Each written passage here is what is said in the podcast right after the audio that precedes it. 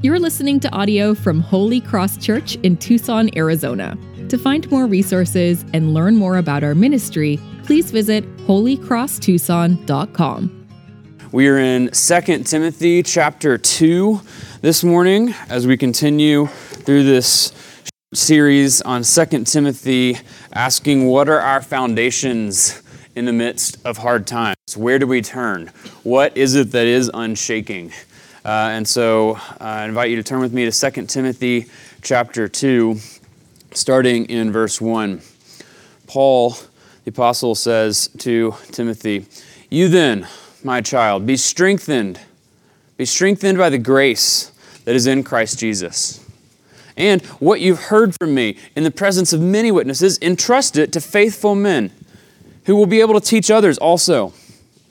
Share in suffering like a good soldier of Christ Jesus. No soldier gets entangled in civilian pursuits, since his aim is to please the one who enlisted him. An athlete's not crowned unless he competes according to the rules. It's the hardworking farmer who ought to have the first share of the crops. Think over what I say, for the Lord will give you understanding in everything." This is the word of the Lord. Let's go to God together in prayer. Uh, dear Lord, uh, we want to be strengthened by your grace. We want to be true to what we've heard from your scriptures. We want to entrust that uh, to each of ourselves, to our hearts, as we share that with other people. Help us, Lord, um, to share each other's loads, to share in the suffering that you've called us to. Lord, help us to think over what you've said, and to process it, and to study it, and to spend time in, in your word. It's in your holy name that we pray. Amen. Well, this little book of Second Timothy, I really like it. It's um, I can't imagine why it would be relevant, but it's all about enduring in hard times, um, about speaking to the church when they're going through uh, some stuff. If you remember the passage last week, Paul is a prisoner in Rome, and all who are in Asia, all of his church plants, all the people he thought were his disciples, have abandoned him. And now he's writing to Timothy, and later in the letter he's going to ask Timothy to come to him in Rome to visit him. And he says, Timothy, there's, I've got some hard news for you, buddy. You're going to have to embrace this suffering too. Uh, you're going to have to share in this same hard ordeal that I'm going through. Uh, this this I, passage today reminds me that it's it's not an exception Uh, to share in suffering. It's actually the rule. That that's sort of kind of what we can expect, sadly, as uh, Christians sometimes. And that, that's actually not something to be surprised at, even if it takes us some time to realize that. Um, when we think about verses, maybe we'll return in trial. Uh, I really, you know, Jeremiah twenty-nine eleven, maybe that's a classic one. "For I know the plans I have for you, declares the Lord, for welfare and for evil, not for evil, to give you a future and hope." Yikes. Well, the rest of the book of Jeremiah actually sounds a little more like that. The rest of the book of Jeremiah is, you know, Jeremiah, I want to actually stop and think about him. He is the weeping prophet. Except for that verse right there and a couple others, the book of Jeremiah is not where we typically turn because it's this really sad, mopey guy. It's a really long book. It's kind of confusing, but it tells the story of this man, Jeremiah, who the Lord calls to a life of singleness by literally saying, don't take a wife. So he calls him to a life of, of loneliness, of solitude. Jeremiah's family abandons him and says, we don't want to have anything to do with you. Jeremiah is this prophet who is continually given this message by God to call his people to repent. He calls them, he says the religious establishment is corrupt. He says the king is not leading as he should. And Jeremiah has this awful burden to bear this message that he's been entrusted with, regardless of whether or not he likes it. He does this for his whole life. For forty years, he ministers to the people of Israel. And he doesn't get to do this in like a normal forty years. He does this in the last forty years of, of the people of Judah. He does this through a siege of Jerusalem, through the burning of the city and the destruction of God's holy temple. He ministers to God's people. During that time, he's attacked by mobs. He's whipped. He's put in stocks. He's arrested by some princes and beaten by the king and left in prison to rot. Eventually, the whole city and civilization he knows is destroyed. And the people refuse to listen to what he and the Lord have been telling them. And he thinks, maybe then, maybe now they'll listen to me. But at the end of his life, he's actually carried off as a captive, not by the Assyrians, Babylonians, by other Jews. He's carried off by his own people, kidnapped and taken to Egypt, where he ostensibly died alone. Happy story. Now, I know the plans I have for you, plans for welfare, not for evil. Jeremiah lives a really, really rough life. And I think he's a really kind of inspiring picture of what Paul is living out here, of what Paul is warning us, that he says, you know, when things get hard, we have to be strengthened by grace, nothing else. We have to share in suffering for the gospel. And we have to endure, and sometimes that means we just got to sit and think it over. Those are our three points. We're strengthened by grace alone. We share in suffering for the gospel. And it's going to take some time to actually sit and think that over. Uh, the first point, be strengthened by grace. Uh, Second Timothy two, verse one. You then, my child, Timothy, be strengthened by the grace that is in Christ Jesus. You know, what we're strengthened by actually matters. Uh, I love, one of my favorite things about youth camp is you can always tell the kids who don't have control of their diet at home.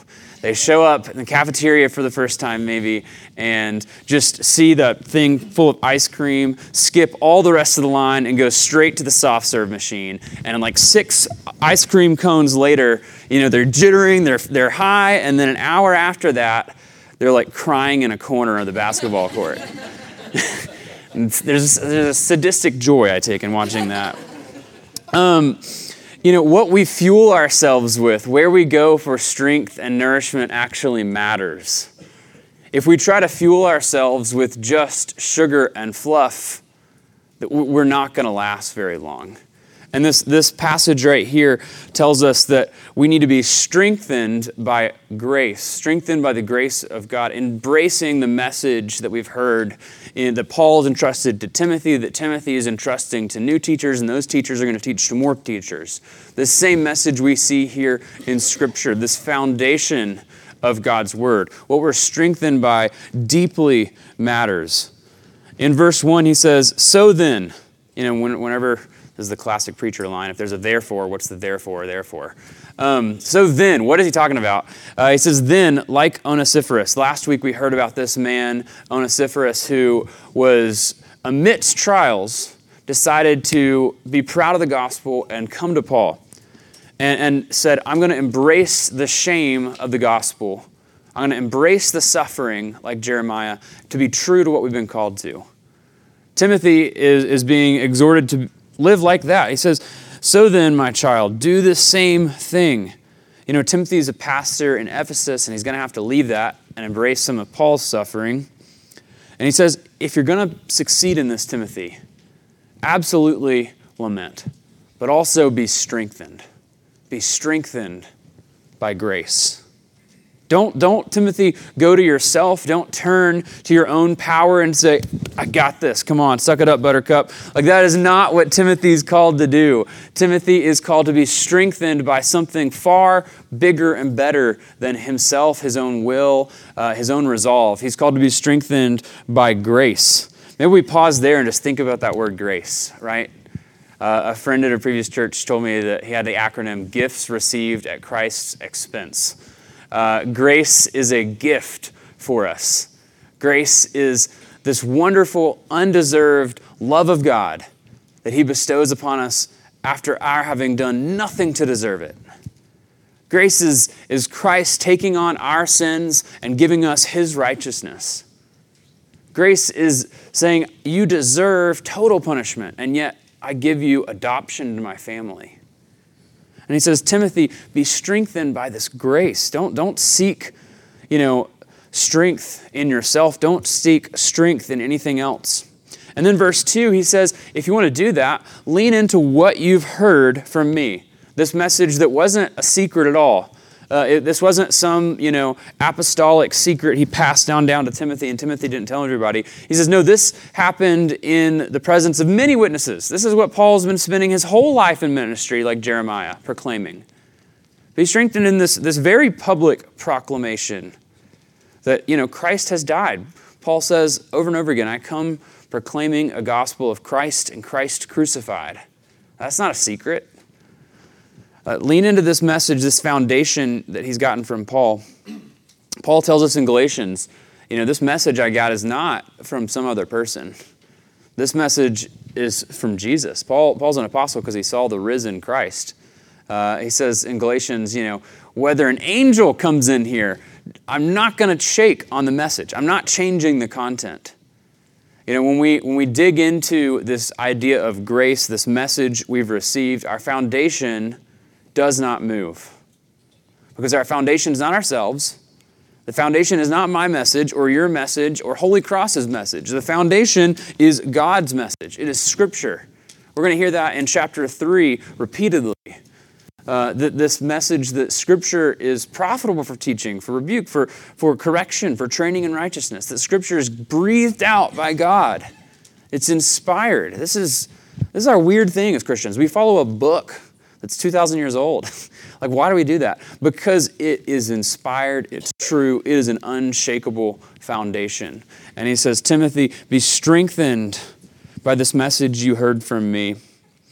And, and then take this message, and he's supposed to do something with it.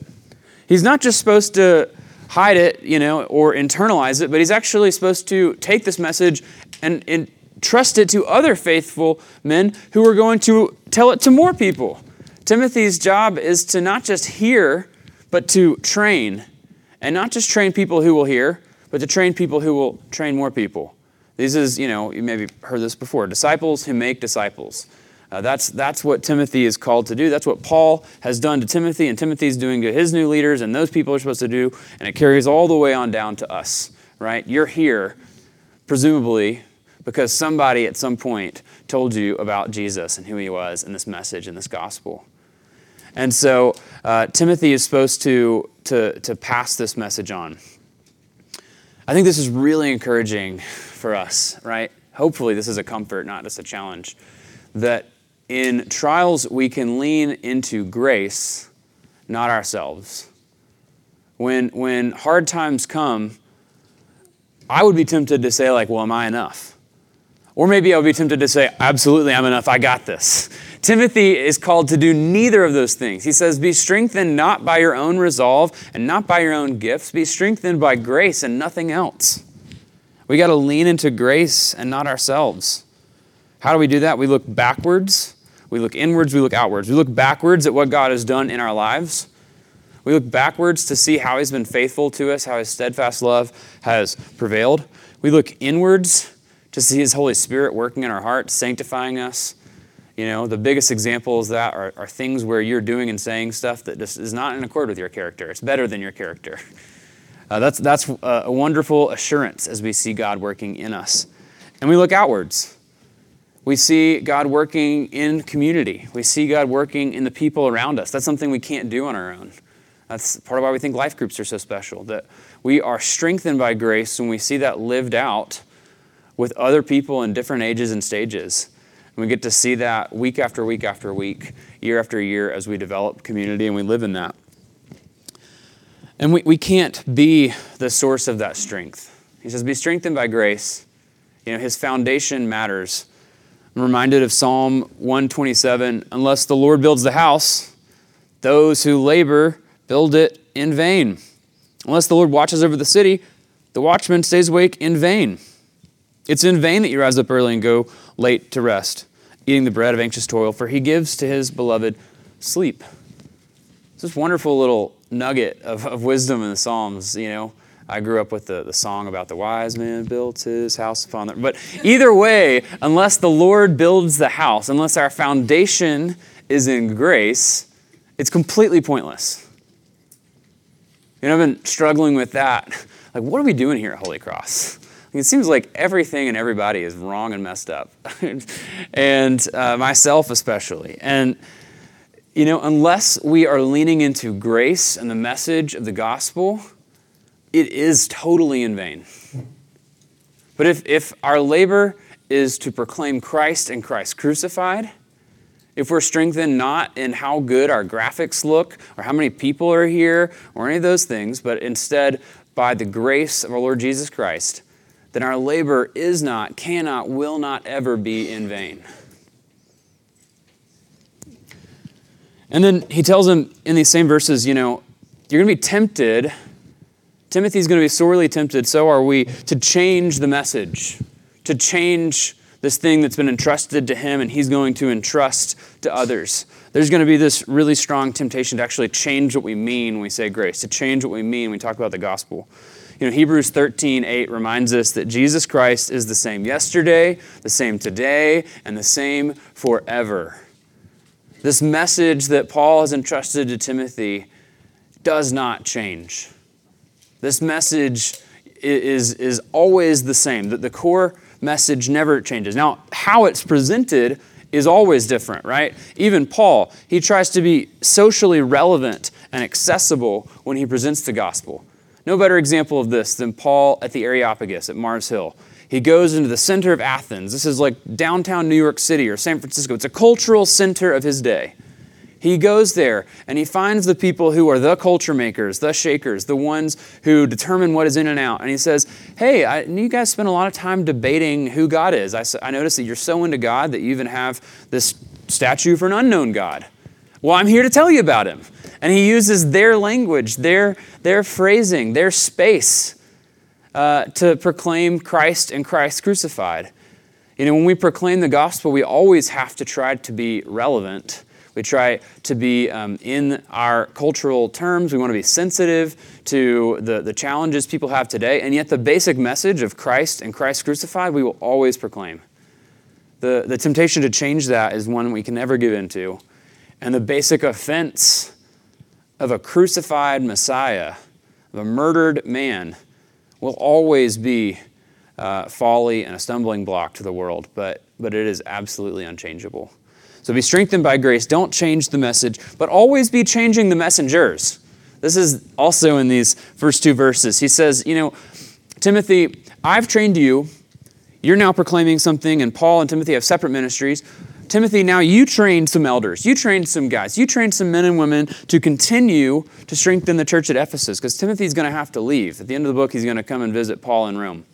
So train them up, because you're going to be gone. And then make sure that in the pastoral epistles, he spends so time, so much time, especially in First Timothy and Titus, talking about like elder and deacon training and leaders and, and what it means to, to be um, leaders in the church. And almost always, he doesn't care about competencies, he cares about character. Almost always in the pastoral epistle, the, the focus is on not like, can you form out a Word document and like, how good of a speaker are you and are you entertaining? It's the character that matters. And this is the same thing here. He says, you know, entrust this to faithful people. And, and then the only competency, the only thing that they're called to do is just pass it on. Pass it on to more people. This is this is our calling, to be trained with this gospel message, to not change it, but also to continue to pass it on and continue to train others. You know, one of my favorite metrics, things to think about for what is success in a church, what is success in ministry. There's a lot of bad things we could measure there, right? Um, but one of the best ones is how well are, are we doing a good job of training new leaders? Not even just bringing in new Christians, but are we doing a good job of training new leaders themselves? Are we discipling people who will make more disciples? And, and that is a much better metric than the amount of people in the room or dollars in the bank account or, or even new converts, because we want to be training people who are mature, who are, you know, like Ephesians says, ready to be not tossed around by the storms of doctrine and hard times, but can stand steadfast to find uh, their foundations in Christ. And so this is what Timothy is called to do here. He also goes on, next point, he tells them, share in suffering. Share in suffering, verse three. Share in suffering as a good soldier of Christ Jesus. I'm a little hesitant to use military metaphor because for some reason every men's ministry ever only uses military metaphor. It's either grilling meat or metaphors about being a soldier. But it's here in the, it's here in the text. It's good. He says, you know, just picture with me, I don't know, Gomer Pyle if you watch that, but like picture someone showing up at boot camp saying like, well, officer, sergeant, I really appreciate what, what you're saying, but like that's actually not, I don't, I can't do it up and do the push-ups right now because I need to sleep a little more and that would be better for me in this moment. You know, or saying like on the battlefield, I really respect where you're coming from, officer, but you know, like this whole dying thing, like that's not really good for me right now. That's not what I need. I need a little something else. No, Paul says a soldier is a wonderful picture for what it means to suffer as inherent to their task at hand. Like if you are a soldier and you don't expect that you might have to die, you don't expect that it's going to be hard, then you don't need to be a soldier. It's very simple. When we dig into into any metaphor in Scripture, we need to be really careful not to take it past where Scripture tells us. You know, this one in particular, he tells us what it means. So let's make sure that's the meaning we ascribe to it. But he says, you know, you are like soldiers for Jesus. Again, we could go way too far with that. But you are like soldiers for Jesus in that the task you've been called to is inherently difficult. What you've been asked to do will mean suffering. And we, we can't, we can complain, absolutely. Psalms are full of that. We can cry, absolutely. It's going to take us time to get there, absolutely. But what we've been called to do as Christians will be painful. It, it's all right to, to feel sad about that. It's all right to be upset even with God about that. Scripture has a lot of language for that. And yet we also need to know this is just part of the task at hand. Share in suffering as soldiers for the Lord. This this word, share in suffering, it's actually one word in Greek. That was really interesting. He says, take part in evil together. That's an overly wooden Greer translation. Uh, take part in evil together, and it's an imperative. It means feel it, do it, take part in this. This is the, the main command. All the other illustrations, he's going to give us three metaphors that all explain what it means to take part together in suffering. And an important distinction here, Paul's talking about suffering for the gospel, suffering like Jeremiah did, suffering like Paul and Timothy are doing. You know, we have a lot of suffering in our lives that's not for the gospel. You know, like sometimes, you know, kids, your parents are going to ask you to do something you don't want to do. That's not suffering for the gospel. That's just them parenting. um, maybe this is helpful in that scenario. It might be. But he's talking here about suffering for the gospel. So that's an important distinction. There's a lot of suffering that is just bad and evil. Um, it's not suffering for the gospel. It's just hard. This still might be helpful. I don't know. But uh, when we are suffering for the gospel, he says, you know, this is part of the role. He says a soldier avoids other entanglements outside of being a soldier because they have a, a task at hand. You know, he says, you're trying to make the person who enlisted you happy, proud. They're trying to complete their mission. Our mission here is very simple, right? Glorify God and joy Him forever. Our mission here is to proclaim Christ and Him crucified, to entrust this message to more people, to be strengthened by grace. And we're doing this not for ourselves. We're not doing this because we want to be happy and we want to be fulfilled and it's what's best for me right now. We're doing this because we've been entrusted with this message by Jesus. And he says, don't, don't get tied up in stuff that's that's off topic. Don't, don't you know, dig into things that are outside of your mission. If to the extent that you're a soldier for Jesus, you've been given a task, pursue that task. Don't forget your mission.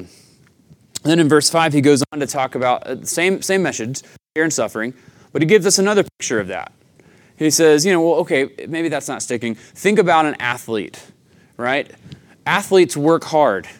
At least the good ones do. Athletes always are working hard. There's, there's not a picture of an athlete, maybe an esports person. There's not normally a picture of an athlete that's not working hard. Thank you for laughing, Andrew.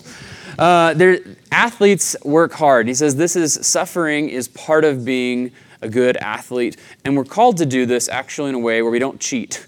He says, Paul has a different picture of athletes than us, but he says, you know, they're going to continue to work hard in, what is it, verse verse uh, five?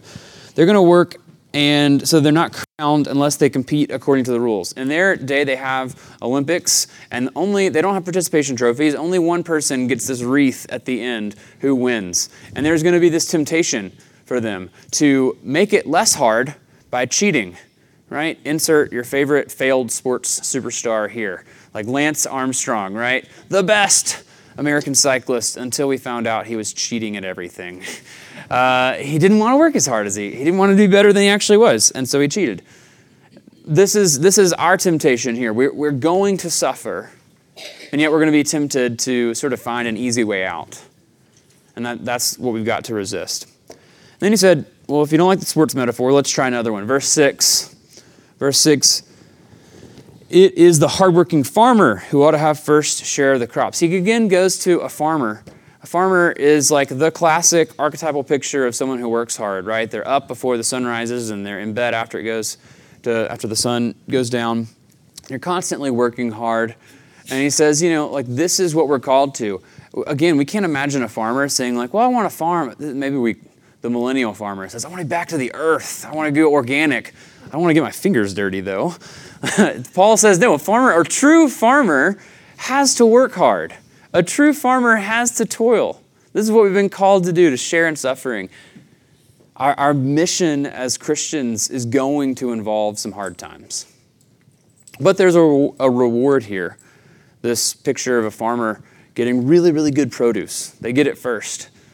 Uh, they get the first fruits. They get really, really good meat because they are the first ones to eat it. Uh, there's a. What does that mean for us? I think what he's getting at there is that when we labor spiritually, there are spiritual rewards. When we work, when we suffer uh, for the gospel, it's hard, but there's also a spiritual benefit that, that we get to grow as Christians when we go through hard times. It's not just that we survive, but the Lord actually blesses us with spiritual growth. Um, you know, we spend a lot of time in our lives when things are going well trying to figure out how to grow spiritually. And yet it's almost always, if you look back at when did you actually grow spiritually in your life? The really hard seasons where the Lord was doing real work on your heart. The, the farmer works hard, but they also get the first fruits. When we embrace suffering for the gospel, we're also going to be blessed with some, some spiritual growth there. So he tells us we're going to have to work hard for the gospel, and yet we're doing this to please the Lord rather than just seeking our own happiness. Suffering for the gospel, it might still be, but it shouldn't be a surprise. There should be something we actually expect. And important to note, it's okay if it's still a surprise when things are hard.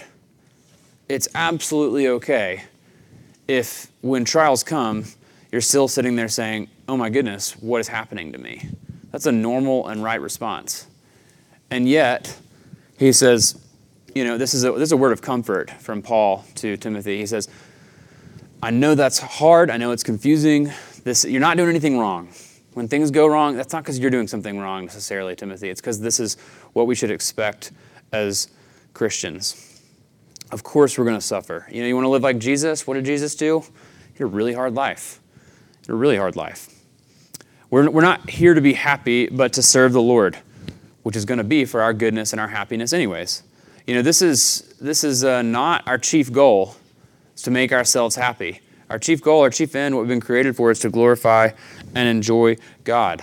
You know, it's maybe that's just part of being modern, that we think like the highest thing we could achieve is happiness for me right now. Um, I love the, the Heidelberg Catechism. It's got this wonderful opening question. It's written in a time of plagues. It's written in a time of massive geopolitical strife on a, a level we probably can't even understand, where every little nation state is against every other one, total war. And it says to this, it says, Christian, in the midst of all this chaos, what's your only comfort in life and in death? That I'm not my own, but belong body and soul, in life and in death, to my faithful Savior, Jesus Christ. You know, the main thing we can take comfort in is that I'm not out here to make myself happy. Uh, it's not about me. Like, I'm not the center of this story. This this book is not about primarily, it is about how I should live. It is not primarily about me and how I should live. This is a story about God and His grace for those whom He's chosen. This is a story about God's goodness extended to humanity who rebelled against Him. This is a story about God, not me. You know, that question, it says, you know, Jesus has fully paid for all my sins with His precious blood and has set me free from the tyranny of the devil. He also watches over me in such a way that not a hair can fall from my head without the will of my Father in heaven. In fact, all things must work together for my salvation. Because I belong to Him, Christ, by His Holy Spirit, assures me of eternal life and makes me wholeheartedly willing and ready from now on to live for Him. That's our comfort in life and in death. We're not our own. Not a hair can fall from your head. Yet that doesn't make it any easier. you know, when when things are hard. Uh, put out in the lobby those little books by Tim Keller that are also in our welcome bags, The Freedom of Self-Forgetfulness. Um, it's a really good little book. It, it's about pride and humility and the gospel, but just that title alone tells us something really important, that there is a freedom that we have when we're not primarily concerned about ourselves. There's a freedom in self-forgetfulness, that in our suffering we can know this is actually part of what we've been called to. Uh, I'm not my own, but I'm serving like a soldier. I'm serving someone and something greater than myself. There's a, there's a wonderful freedom that comes from that when things get really hard, that frees me at least from just only saying like, God, why are you doing this to me? And instead helps us see our trials in the midst of this thing we've been called to, in this gospel that we serve. We can be strengthened not by my own attempt to strengthen myself, but by grace. But sometimes that's hard to accept. Verse seven, final point. We're going to have to think it over. We're going to have to think it over. Verse seven, I love this verse because he says, hear that. And now Paul says, I know you probably aren't going to get it. And I know maybe that was like a little hard. Like Timothy is, is feeling a little tender here. And Paul says, it's all right, dude. Think over what I say, for the Lord will give you understanding in everything. Think it over. Uh, sometimes it takes a long time to process what we know to be true. We can know something is true, and yet it's going to take us real time, like not just five minutes, but like years to process things. Um, there's this Qumran community, this biblical community the, the Dead Sea Scrolls came out of, if you're familiar with those. They were these uh, really hardcore rabbis who stood around around the same time Jesus was alive and read the Old Testament repeatedly. One of the more fascinating things about that community to me is, you know, the Old Testament in, in Hebrew is separated into three big sections: the Torah, the law, the prophets, and the writings, which is like Psalms and some of those things. The law, the prophets, and the writings. And if you joined this Dead Sea Scroll community, Uh, then for the first ten years, the first ten years of being a scribe there, you would stand, they all stood, you would stand and study God's word, and you would only study the Torah. You would only study the first five books of the Bible. They'd spend a decade. These aren't children either. These are grown men who say, I want to go join this kind of monastic community around the Dead Sea. We're watching, you know, salt pile up on the seashore, standing and reading just five books of the Bible for a decade. And then after a decade of doing that, they would move on to the prophets. And then after a decade of that, they could move on to the writings. It's like this really, I don't know if that's right or wrong. That's certainly not how we teach it. But um, really hardcore picture of saying it takes time to go from a head knowledge to a heart understanding. That's what Paul's getting at here. Paul grew up, he would have been able to visit that community. Paul grew up a Pharisee of Pharisees. He has probably the whole Torah memorized. And, and so Paul says, you know, hear that and then think it over. Think over what I say to you, for the Lord's going to give you understanding in everything. You know, sometimes we need a long time to go from understanding that suffering is part of the Christian life to actually under, to, to a heart knowledge of that. It takes time. There's a big difference in saying, I know it's going to be hard, and accepting that it will be hard. He says, we're going to have time, to, you're going to need time to think that over.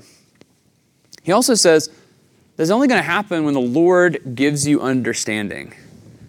You know, this to me is a clear reference to the Holy Spirit.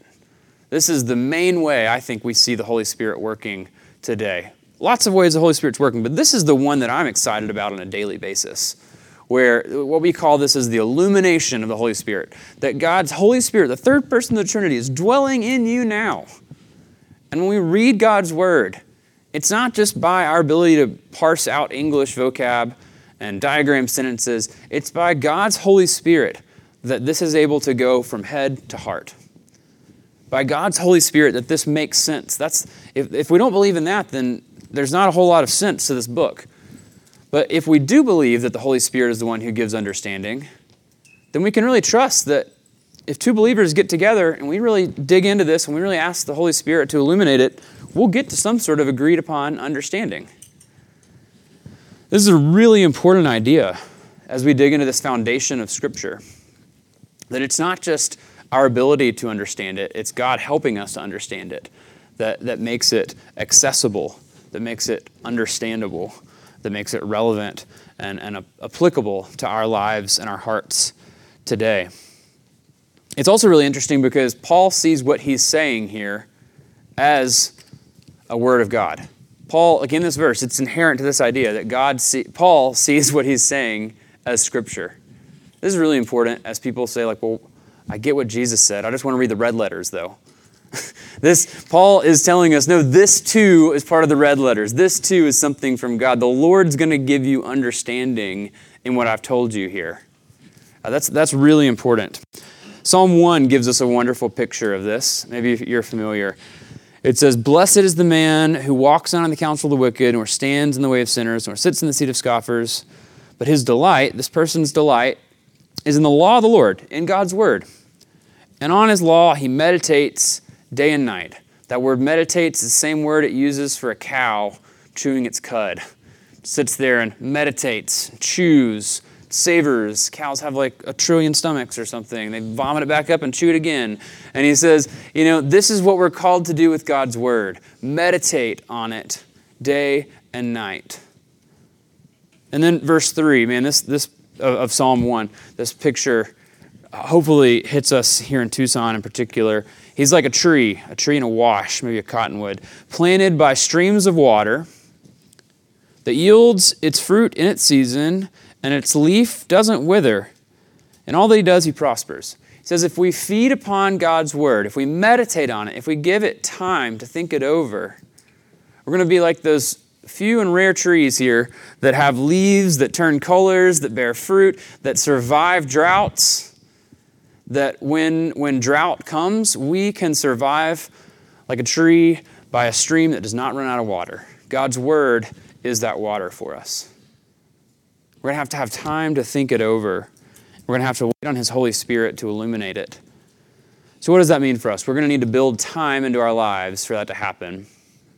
If we want to think it over, we have to actually stop and think it over.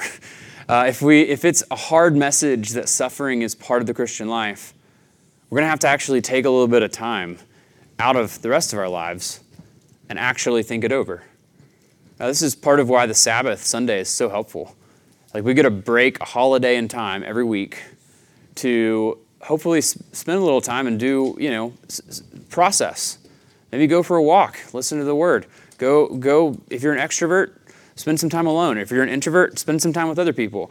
Uh, but spend some time thinking it over, talking it over. God's Word um, necessitates study. And He promises that if we do that, the Lord's going to give you understanding in everything. You know, that's there's a comfort there too. The Bible can be really confusing, really hard to read. But there's a promise here that the Lord's going to give you understanding. Uh, we just have to, to, to bring it to Him. So what is he telling us here in these couple of verses? He says, be strengthened by grace. You know, we're only ever strengthened by God. Be strengthened by grace, not by yourself.